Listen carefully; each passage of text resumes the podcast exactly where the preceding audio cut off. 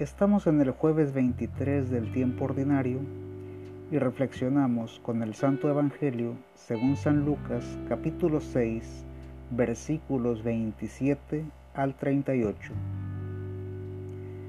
Yo les digo a ustedes que me escuchan, amen a sus enemigos, hagan el bien a los que los odian, bendigan a los que los maldicen, rueguen por los que los maltratan.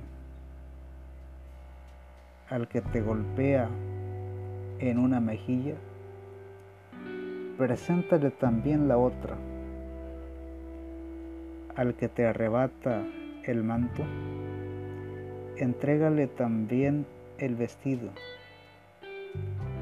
Da al que te pide y al que te quita lo tuyo, no se lo reclames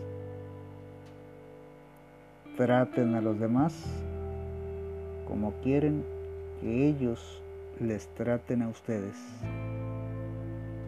Porque si ustedes aman a los que los aman, ¿qué mérito tienen? Hasta los malos aman a los que los aman. Y si hacen bien a los que les hacen bien, ¿Qué gracia tiene? También los pecadores obran así. Y si prestan algo a los que les pueden retribuir, ¿qué gracia tiene? También los pecadores prestan a pecadores para que éstos correspondan con algo amen a sus enemigos, hagan el bien y presten sin esperar nada a cambio. Entonces la recompensa de ustedes será grande y serán hijos del Altísimo, que es bueno con los ingratos y los pecadores. Sean compasivos, como es compasivo el Padre de ustedes. No juzguen y no serán juzgados. No condenen y no serán condenados. Perdonen y serán perdonados. Den y se les dará. Se les echará en su delantal una medida colmada, apretada y rebosante porque con la medida que ustedes midan, serán medidos ustedes. Palabra de Dios. Te alabamos Señor. Amar a los enemigos parece contradictorio, aunque ciertamente no tiene nada de extraordinario. Amar a quien nos ama. Jesús nos enseña a ser personas extraordinarias. Podemos dar sin esperar nada a cambio y recibir más de lo dado.